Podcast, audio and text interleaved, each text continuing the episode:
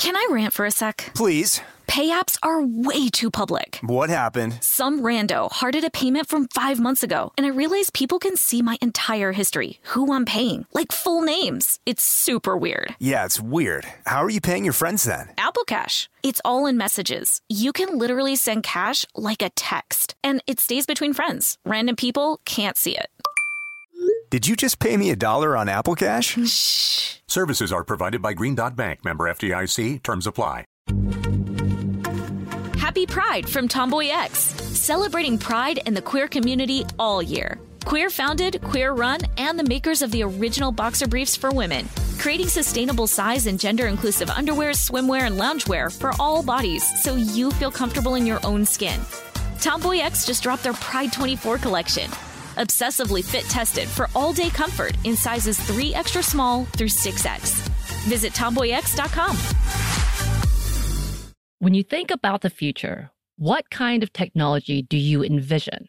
Whatever the future holds, artificial intelligence will undoubtedly be at the heart of it all. Join Graham Class as he hosts season two of Technically Speaking, an Intel podcast, and hear from the minds transforming healthcare, retail, entertainment, personal computing, and more with the help of AI.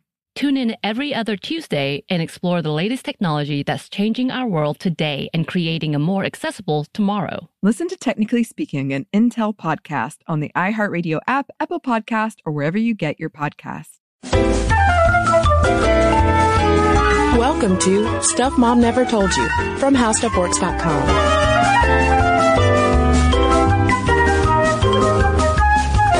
Hello and welcome to the podcast. I'm Caroline. And I'm Kristen. And today we're talking about a rather broad but important topic, which is the tendency of various people to exoticize non-white beauty. So let me break it down real quick. We came to this idea because I was reading some tabloid magazines. I'm sorry, okay? I'm sorry. Hey, sometimes it's fun to read a tabloid. But every time I go home to see Sally, Your she, mom? she hands me like this stack of tabloid magazines because she religiously goes every Friday to the grocery store to buy her tabloids. She would die if she heard me say this. But anyway, so I'm flipping through and they're like two months old. And one thing that I noticed was how actress Lupita Nyong'o has attracted so much praise and adoration. And I'm looking at this and I'm thinking, that's great. She's a talented actress and she's achieving the attention and the praise that she deserves. Well, then I'm reading a couple more magazines and then I start looking at the internet and I'm thinking, this attention that she's getting is kind of weird because it didn't, it started to not feel genuine. It started to feel like it was coming from a place where people were tripping over themselves to adore her and, and heap adoration on her for strange reasons. And then I started to think, are people just obsessed with this actress because she's black? well, and by people, are you referring more specifically to white people? I am referring more specifically to white people, in this instance, white people in entertainment media, but also the blogosphere, I mean, news programs, anywhere that's talking about Lupita Nyong'o seems to be referring to her as some otherworldly, exotic beauty. And what does that even mean? Yeah, it's that word exotic that comes up a lot, which is what we really wanted to dig into. And a lot of our conversation in the in the first half of this episode is going to focus on Lupita because it is Caroline such a perfect example of how culturally we, it's it's like we were almost trying to consume her and figure out like what what her beauty means for us. And uh, just for a little bit of background, th- this might seem a little dated because Lupita's star really shot up during uh, awards season earlier this year when she was receiving award after award and just looking stunning in general on so many red carpets. And she ultimately received the Academy Award for Best Supporting Actress for her role as Patsy in 12 Years a Slave. And it was a highly celebrated win. She looked incredible that night. She gave a very moving speech. And like you said, Caroline, the, the blogosphere heaped so much deserved praise on her, but it was almost taken to this next level. Particularly, I felt like it really started to spiral into this huh, what are we really talking about extent when people named her, you know, the most beautiful woman in the world, which again, like, of course, like she's gorgeous, her star is rising, um, and she also got a contract with Lancome Cosmetics, and it was as if people just couldn't talk enough about her exotic beauty in particular. Right. It, it seemed as if everybody, and I mean, I say everybody, I mainly do mean white people. It seemed that a lot of white people were tripping over themselves to say how beautiful she was, to, to talk about her acting chops. I don't know. It just didn't, there was something off about it. There was something strange and slightly disingenuous. Not that she doesn't deserve the praise, not that she's not beautiful, but all of the compliments seem to focus on how different she was. Right, the exoticism factor. For instance, the Daily Mail proclaimed her exotic beauty and acting debut in 12 Years a Slave has left both Hollywood and the fashion world breathless. Over at Forbes, you have Nyong'o is the kind of star publicists dream about. She has an exotic background. And then at Hollywood Reporter, you have the fashion world appears ready to promote her beauty, even if to some it seems exotic. Yeah, over at Salon in April, Ogunda Okeo called for everybody to stop this whole exoticization, this whole othering of this actress. And she really rolled her eyes at that Hollywood Reporter story. Um, because the writer, the Hollywood Reporter writer seemed to really be fretting about how in the world Lupita will go on in Hollywood. How will she succeed? How will she overcome her differentness? And they wondered, can a black actress ever reach Julia Roberts' stature? And the story and Okeo oh, both name other African American actors and actresses, but they're, they seem very concerned that Lupita just can't reach that upper echelon of acting the way that Julia Roberts has. Well, and it's not so much the the question of will she post Oscar be able to continue, you know, climbing the ranks to A-list Hollywood because there has been a problem. It's called the Oscar curse for a number of African American women in particular who've received Academy Awards, but then don't go on to get a number of really great meaty roles after that. But the issue there isn't so much in the color of their skin, but rather a lack of meaty roles written and given to women of color in Hollywood that aren't roles such as a housekeeper, like someone in The Help, mm-hmm. or a slave, like someone like Patsy in 12 Years a Slave. Right, yeah, and it is that concern about roles, which I think that conversation is way more productive and justified than a conversation about her skin color. Um, the Hollywood Reporter quoted a studio executive talking about how there are so few roles out there for women of color. Those roles are not, are just not being written, he said. And in quoting a talent agent, uh, they said that for someone who looks like her with a distinctively black African face, Maybe she's someone who can change the direction for darker skinned actresses. Actresses who are definitely not European looking, but it may require some forward looking director to push for her. Well, the good news is uh, it was recently announced that Lupita is going to be in the newest Star Wars that's coming up. So it, it doesn't seem like she is immediately doomed for some kind of post-Oscar slump. But there's still that problematic issue of exoticizing this beauty. Because the, the funny thing about it is everyone was sort of falling over themselves and, and praising the fact that the academy had selected this more quote unquote exotic woman who had this exotic background with this exotic face wherein actually her background is not so much unlike double negative Meryl Streep's for instance Right, yeah. This was pointed out by Okeo again that basically like, here's Meryl Streep. She also kind of had to carve her own path because she did not have that traditional Hollywood starlet look, the more delicate features, the blonde hair. Um, but yeah, Streep was raised in a middle class family, attended Vassar in the 1960s, where she felt out of place among some of her, her more affluent peers. And during auditions in her 20s, she was often deemed not the best fit for Hollywood's archetype of what a female celebrity should look like. And it seems like a similar conversation right now is happening with Lupita.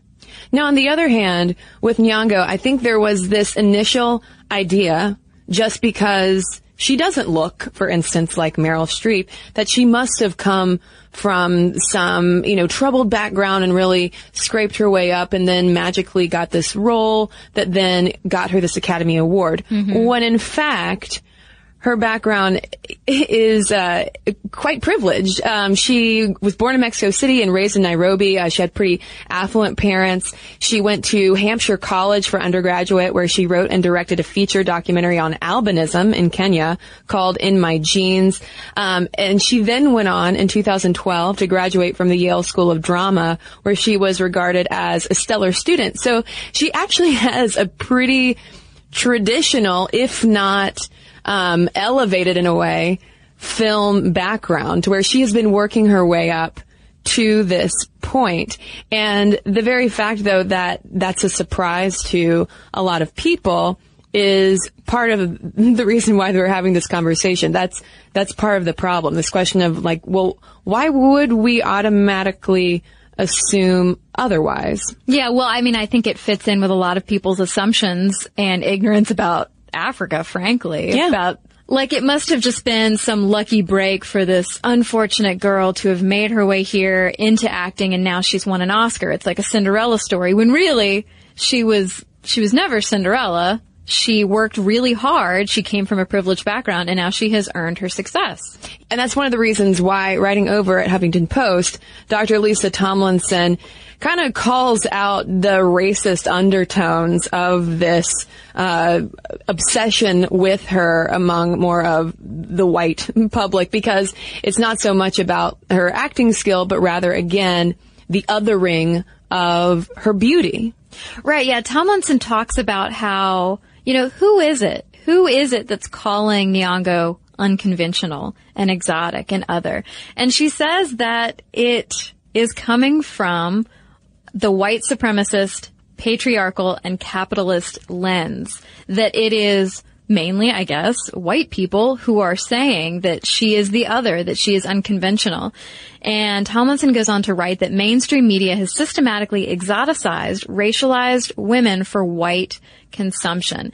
She goes on to talk about Gabourey Sidibe, who was in Precious, and basically says, you know, it's not like Hollywood let her break through because while she had the same dark skin that we praise Lupita Nyong'o for, she doesn't fit into that standard Hollywood beauty. She's not going to wear a size zero or a size two dress, so we don't know what to do with her. And, you know, Tomlinson also makes the point that in a lot of these conversations, the blogosphere, whoever, we tend to, we tend to phrase, frame this conversation as, oh, this, this individual is really overcoming a lot of self-esteem issues tied to his or her skin color. When in reality, dark-skinned women elsewhere in the world, outside of the U.S., outside of the West, are actually barred from seizing better opportunities, economic job opportunities because of their skin tone. I mean, the fact that skin whitening cream is as, is as popular as it is in so many countries, there are views of what lighter skin tone means in other countries that don't just boil down to self-esteem or the white beauty ideal that we talk about here in the West. Well, and speaking of complexion, I mean, that's something that she brought up herself. Nyong'o did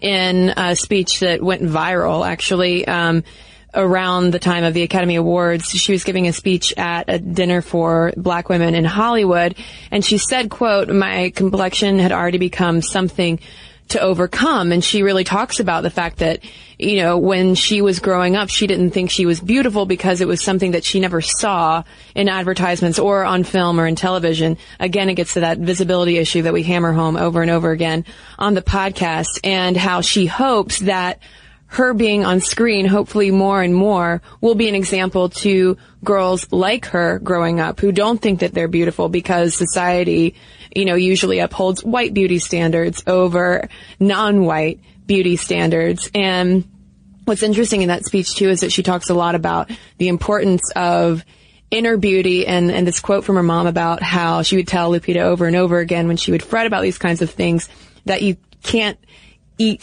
beauty. You can't just consume it. You know, you have to sort of live from the inside out. And her talking about beauty in that way is so much the antithesis of the way that she is in many ways being consumed by white culture, um, which is why Eugene Lee Yang over at BuzzFeed in a conversation about this um, said, "Is her beauty worshipped because she's black, or because she somehow transcended our superficial idea of what black is?" And side note too, as a white person, I think there's also this um, aspect of wanting to pat ourselves on the back a little bit for elevating her to this position but at the same time, we're really ultimately just commodifying her beauty for our own pleasure, which is really uncomfortable to hear myself say out loud. No, I, I would totally agree that there seems, uh, Eugene Yang talks about how there's this like almost religious fervor with these observations of Lupita Nyong'o's beauty. And I, I do think there is an element of that where, where, um, white people are trying so hard not to appear racist all the time, or they're making such an effort to say like, hey, it's the kind of thing where like, oh no, but I have black friends. It's that kind of thing. So when they're going out of their way to say, oh, she's so beautiful, it's, it's almost like, you know, why you're trying really hard to come off as open, open and accepting of someone else's beauty that you didn't grow up used to seeing. Right. And a number of African American bloggers have also pointed out too in this broader conversation of how these, this sort of eroticizing of particularly the, the darker skin tones or the lighter skin tones happens within their communities as well. And actually Damon Young over at Ebony was talking about how Lupita Nyong'o being elevated to this uh, status as a beauty icon is good for black boys because the, the, the white beauty standards are certainly aren't don't exclusively impact what white people think beauty is as well. He writes uh, about how images kids are exposed to matter, and that black stars have often looked like Halle Berry, Beyonce, or Rihanna, reinforcing that light-skinned black women are the norm and the most desirable. Right. And he admits that as a kid growing up, he, you know, fell into that as well, that he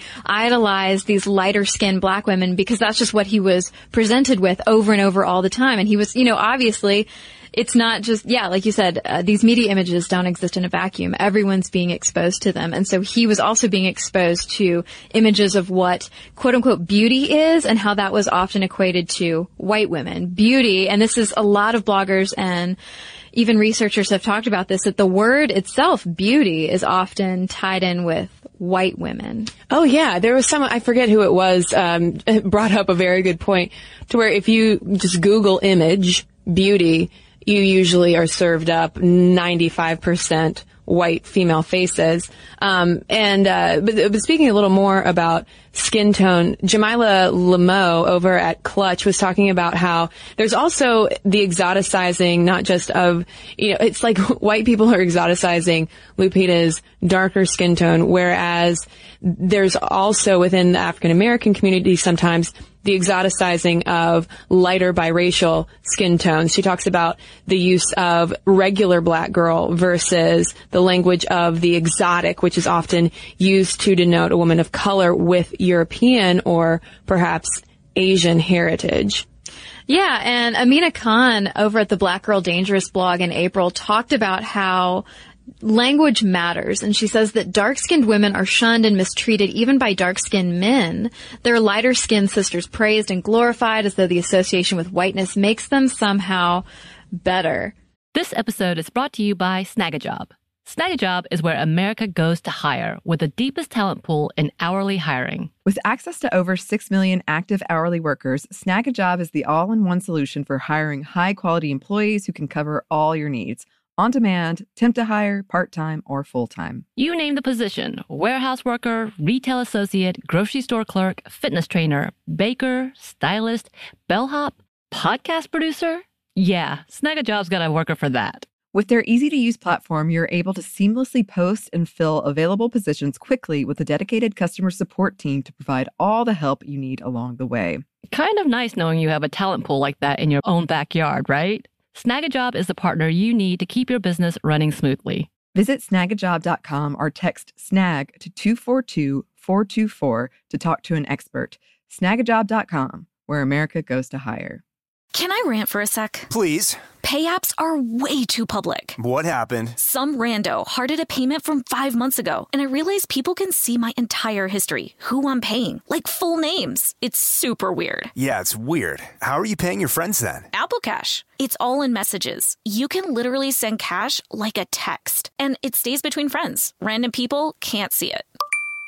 Did you just pay me a dollar on Apple Cash? Shh. Services are provided by Green Dot Bank, member FDIC. Terms apply.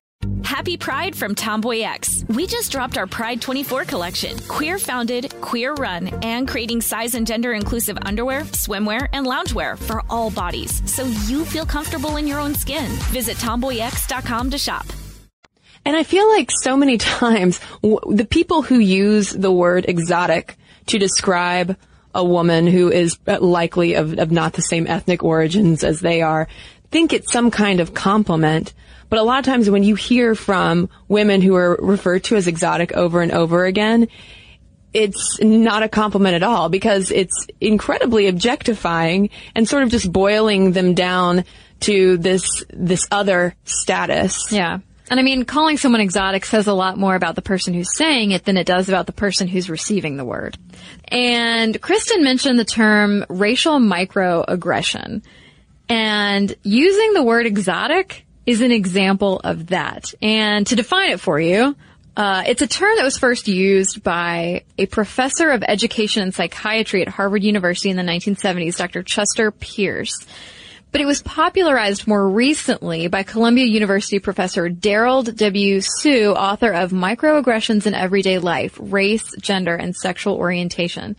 Basically, a microaggression is where you maybe you think you're saying something to be nice, like calling someone exotic, when really it's just you telling that person that you think they're the other.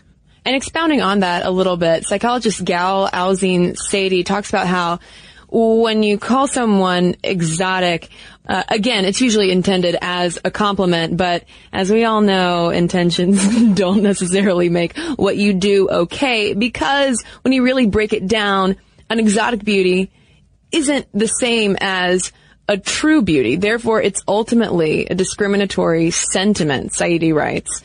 And as far as dating goes, um, going back to that BuzzFeed conversation that we mentioned earlier, Heben Nigatu was one of the people in the conversation, and she talks about Lupita saying that I think she's being fetishized for her dark skin and appearance, but this doesn't translate into being coded as hot or sexy or other terms that denote desirability. I want her next role to be a romantic comedy. And I mean, I think that's, that's an interesting point that just because you call someone exotic, that doesn't necessarily mean you're calling them beautiful or think that they're cute or, you know, think that they are Julia Roberts, uh, starring with Hugh Grant in a romantic comedy material. And so in that way, really your compliment is almost hollow because they're not being included in the general, the more general standard of beauty.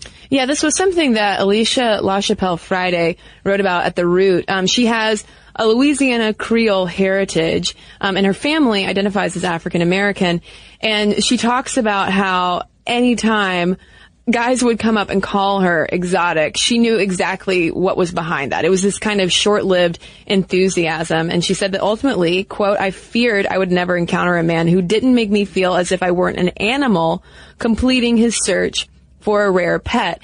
And when you read too, there there was another uh, blogger, Jandy Wilson over at xoJane, writing about a similar kind of thing. And I feel like almost pretty much any time I have read or heard a woman uh, talking first person about this kind of fetishization that happens, it's specifically focused on their ethnic makeup. It is as though their non-white ethnicity is simply seen as an open invitation for catcalling, for comments, for groping, for, you know, it, it is that kind of, in the way that LaChapelle Friday puts it, that search for a rare pet. And that's why this conversation over at the hairpin was really interesting. Um, Jia Tolentino over the hairpin was talking about a National Geographic piece talking about what what our babies are going to look like in 2050 and how we're going to exist in this you know post-racial society where interracial relationships are the norm and so with all of this melting potness and all of this blending our kids are going to be these beautiful dark-skinned light-eyed curly-haired you know supermodels Yeah, everyone will kind of look, as Delento pointed out, like Rashida Jones. And PolicyMic sort of uh, viralized it for the internet and it went wild on social media and everyone and again it's also a lot of white people saying like yay i can't wait for that time when our babies are going to look so much more interesting and just a lot cuter than they do today And Tolentino sums up uh, this attitude in in a, in a statement that really like I emailed Kristen and was like, "Did you see this?" She writes, "Look at how beautiful it is to see everything diluted that we used to hate." So while it is great, it is great to celebrate interracial relationships and the fact that you can't get arrested anymore for a black man marrying a white woman, for instance there is the whole conversation of like, well, wait, is is a is a quote unquote regular black person or regular white person not okay? Do we are we trying to change people? Are we do we not want to let people be who they are? Or you know, Well, because it's it also kind of traces back too to the fact that um, as much I think as we would like to live in some post-racial utopia, we don't live in a post-racial utopia, as probably n- people of color can attest to far more than white people, as still the majority can attest to. And that was something um, talking about these semiotics of race and how that kind of othering of non-white people, particularly if you look in advertising, for instance, it still happens quite often. Right. Yeah, Amina Khan, who we mentioned earlier from the blog Black Girl Dangerous, talked about the, this whole semiotics issue, which is basically the study of how signs and symbols are used to create meaning. And so what an image of a certain type of person is supposed to communicate to us as a society, as consumers. She uses the example of a perfume ad where a white woman looking very satisfied is reclining on a bed while with his back to us, we see a black man standing over her. And the ad copy, which I like, I had to read a couple times because I almost didn't believe it at first, but the ad copy was take a walk on the wild side. And the implication is that if you use this perfume, you will get a thrill. You will be wild. You will be the type of woman who sleeps with black men and isn't that kooky. Yeah, I mean, and if you even take that further, uh, this this has me thinking about how uh, people of color and and often you know indigenous groups are used far too often in fashion ads as just background props for white models wearing sometimes you know in, indigenous inspired clothing that has really just been culturally appropriated from other groups. And this leads up to this really important point that, that Khan made talking about those semiotics of race. She says, we must resist these categorizations at every turn. We must resist using blackness to s- signify savagery and animalism. We must resist using brownness to signify an exotic mystical east. And why? Why? Because we must also resist using whiteness to signify purity and enlightenment and righteousness. Yeah, she talks about how words like pretty and beautiful and cute are reserved for white women or white models in magazines whose bodies and sexualities aren't seen by society at large as wild, animal, or untamed. Um, and exotic is totally wrapped up in that because how often, wh- when's the last time you heard exotic used for a blonde white woman from the Midwest? Right. I mean, certainly in our culture, we would never describe a woman like that as exotic, but we'll, we'll call black women fierce or striking or eye-catching or exotic. We'll call black men hulking, threatening, thuggish. We'll call white men charming with hearts of gold. But, you know, I mean, those are, those are lines that are unfair to the people that are being referred to that way, but I mean, they're unfair coming out of the mouths of I don't know. Right. I mean, because they're ultimately, it's ultimately marginalizing. Right, exactly. It's boiling people down to stereotypes. Yeah, I mean, and, and in this conversation, we've really focused on exoticizing people of African descent.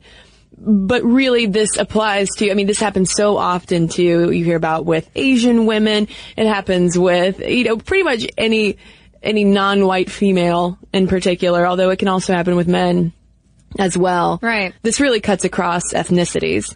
And what's even weirder about this conversation is talking about quote unquote exotic beauty or in this, in this instance from CNN, ethnic beauty as something that is a fashion statement instead of just saying, well, some people look like this and that's how they look and other people look different and that's cool.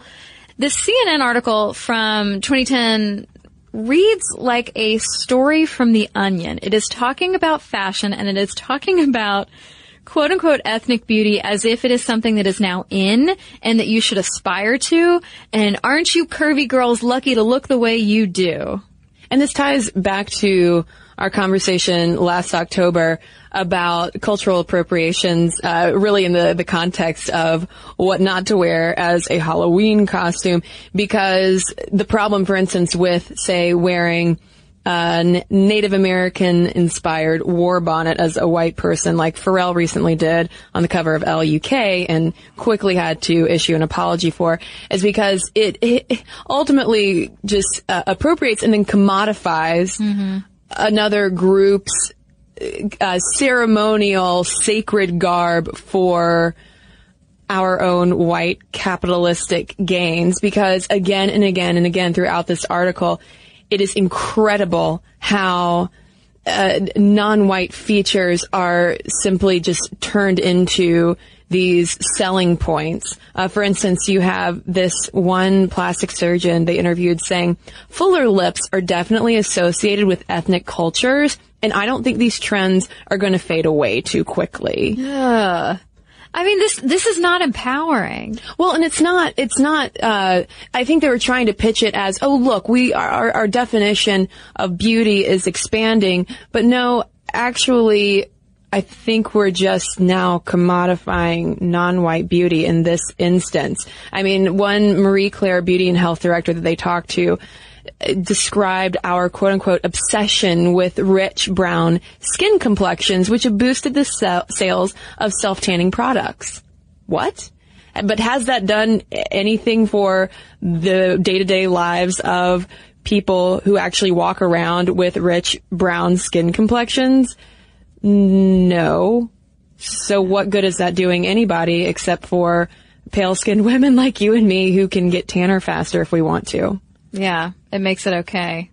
And if you happen to be a, a white person listening to this podcast and, and don't exactly grasp not just the wrongness of this kind of exoticizing of non-white beauty, but don't even grasp the, the ridiculousness of it because it does get ridiculous at a point. Let me just offer uh, this quote from this satirical Tumblr called Exotic White Girls. So from a post they wrote called The Beautiful White Dialect.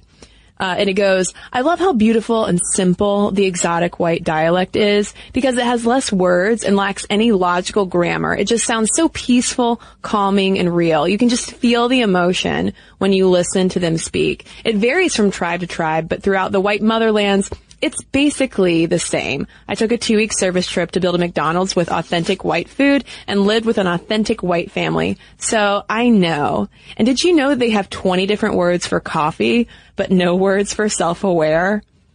Like I know when I read that, Caroline, a little light bulb also went off in my head of, oh, this is what it sounds like yeah. when we talk like that about other people. Yeah, because that language, and I mean, I, I've already said this, but I mean, that language says nothing about the people you're talking about. When you, when you're saying something, calling someone exotic or what have you, it says everything about you and your perception and the way that you're using language and the way that you think it's okay to use language. And I do think that overall our collective perception of what is beautiful is broadening but I think we still have progress to make in terms of how we talk about it and how we consume it and our relationship with it and also with the people that we're talking about. Mm-hmm. I just think that um, patting ourselves on the back for, for instance, Lupita Nyong'o, an incredible, beautiful actress, yes, receiving an Academy Award and saying, okay, well, progress is here. Let's go about our day mm-hmm. is uh, very short-sighted. This episode is brought to you by Snagajob.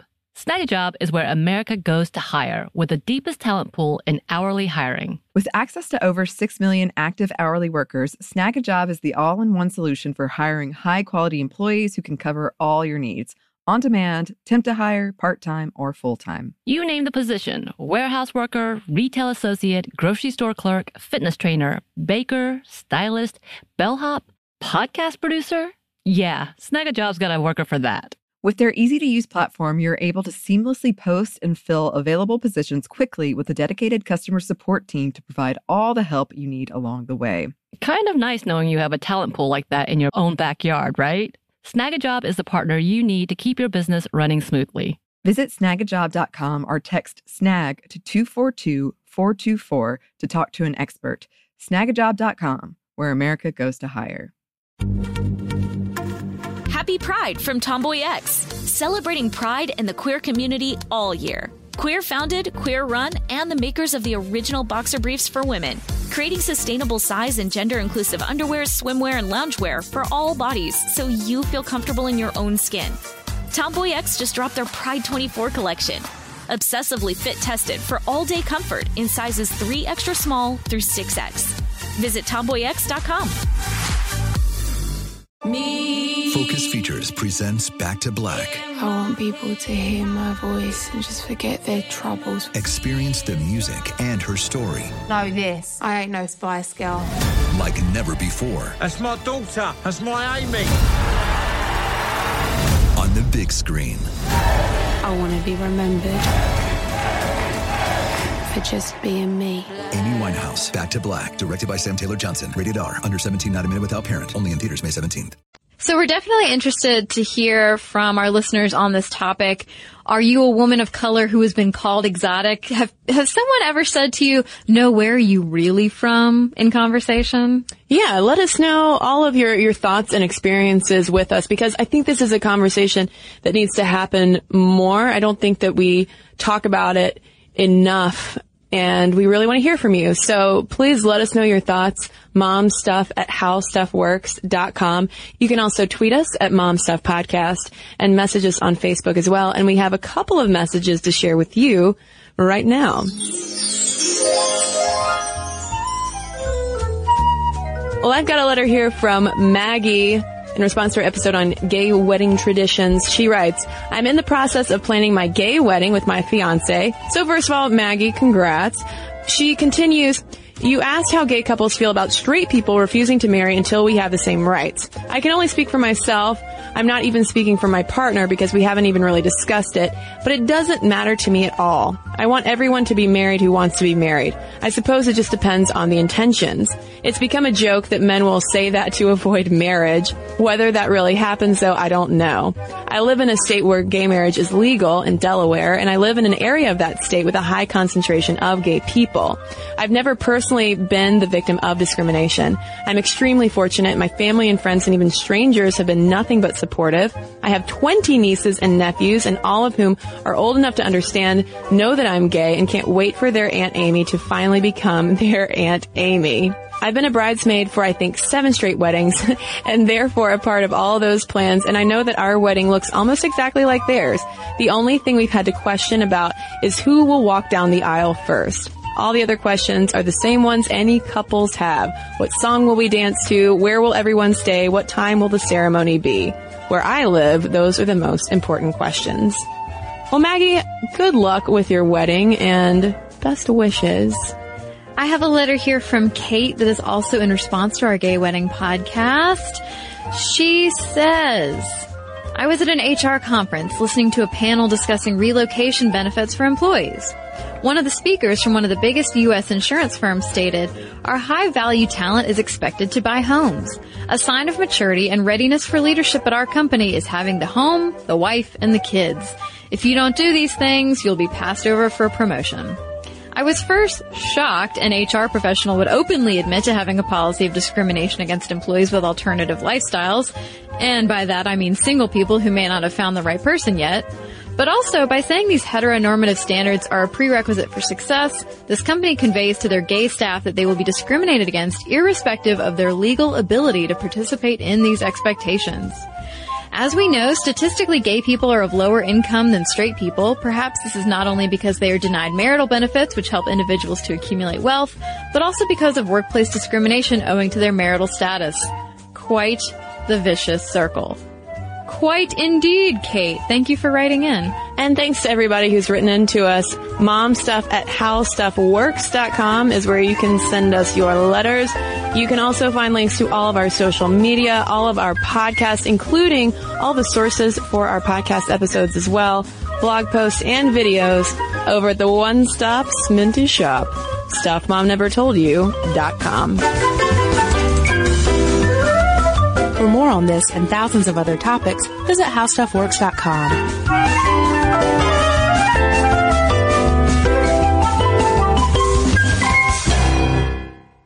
This episode is brought to you by PNC Bank, who believes some things in life should be boring, like banking. Because boring is safe and responsible, level headed and wise. All things you want your bank to be. You don't want your bank to be cool or sexy. Sexy is for 80s hair bands, not banks. That's why PNC Bank strives to be boring with your money so you can be happily fulfilled with your life. PNC Bank, brilliantly boring since 1865. Brilliantly Boring Since 1865 is a service mark of the PNC Financial Services Group, Incorporated. PNC Bank, a National Association member FDIC. With the new Dexcom G7, you can achieve better diabetes results without painful finger sticks. It sends your glucose numbers to your compatible phone or watch so you can always see where you are and where you're heading. See how food and exercise affects your glucose, making it easier to spend more time in range and lower your A1C. Take more control of your diabetes with the number one recommended CGM brand. It's easy to get started today at Dexcom.com. That's Dexcom.com. Dexcom data on file 2023. If your glucose alerts and readings from the G7 do not match symptoms or expectations, use a blood glucose meter to make diabetes treatment decisions. For a list of compatible devices, visit dexcom.com slash compatibility. Happy Pride from Tomboy X, celebrating pride and the queer community all year. Queer founded, queer run, and the makers of the original boxer briefs for women, creating sustainable size and gender inclusive underwear, swimwear, and loungewear for all bodies so you feel comfortable in your own skin. Tomboy X just dropped their Pride 24 collection. Obsessively fit tested for all day comfort in sizes 3 extra small through 6X. Visit tomboyx.com.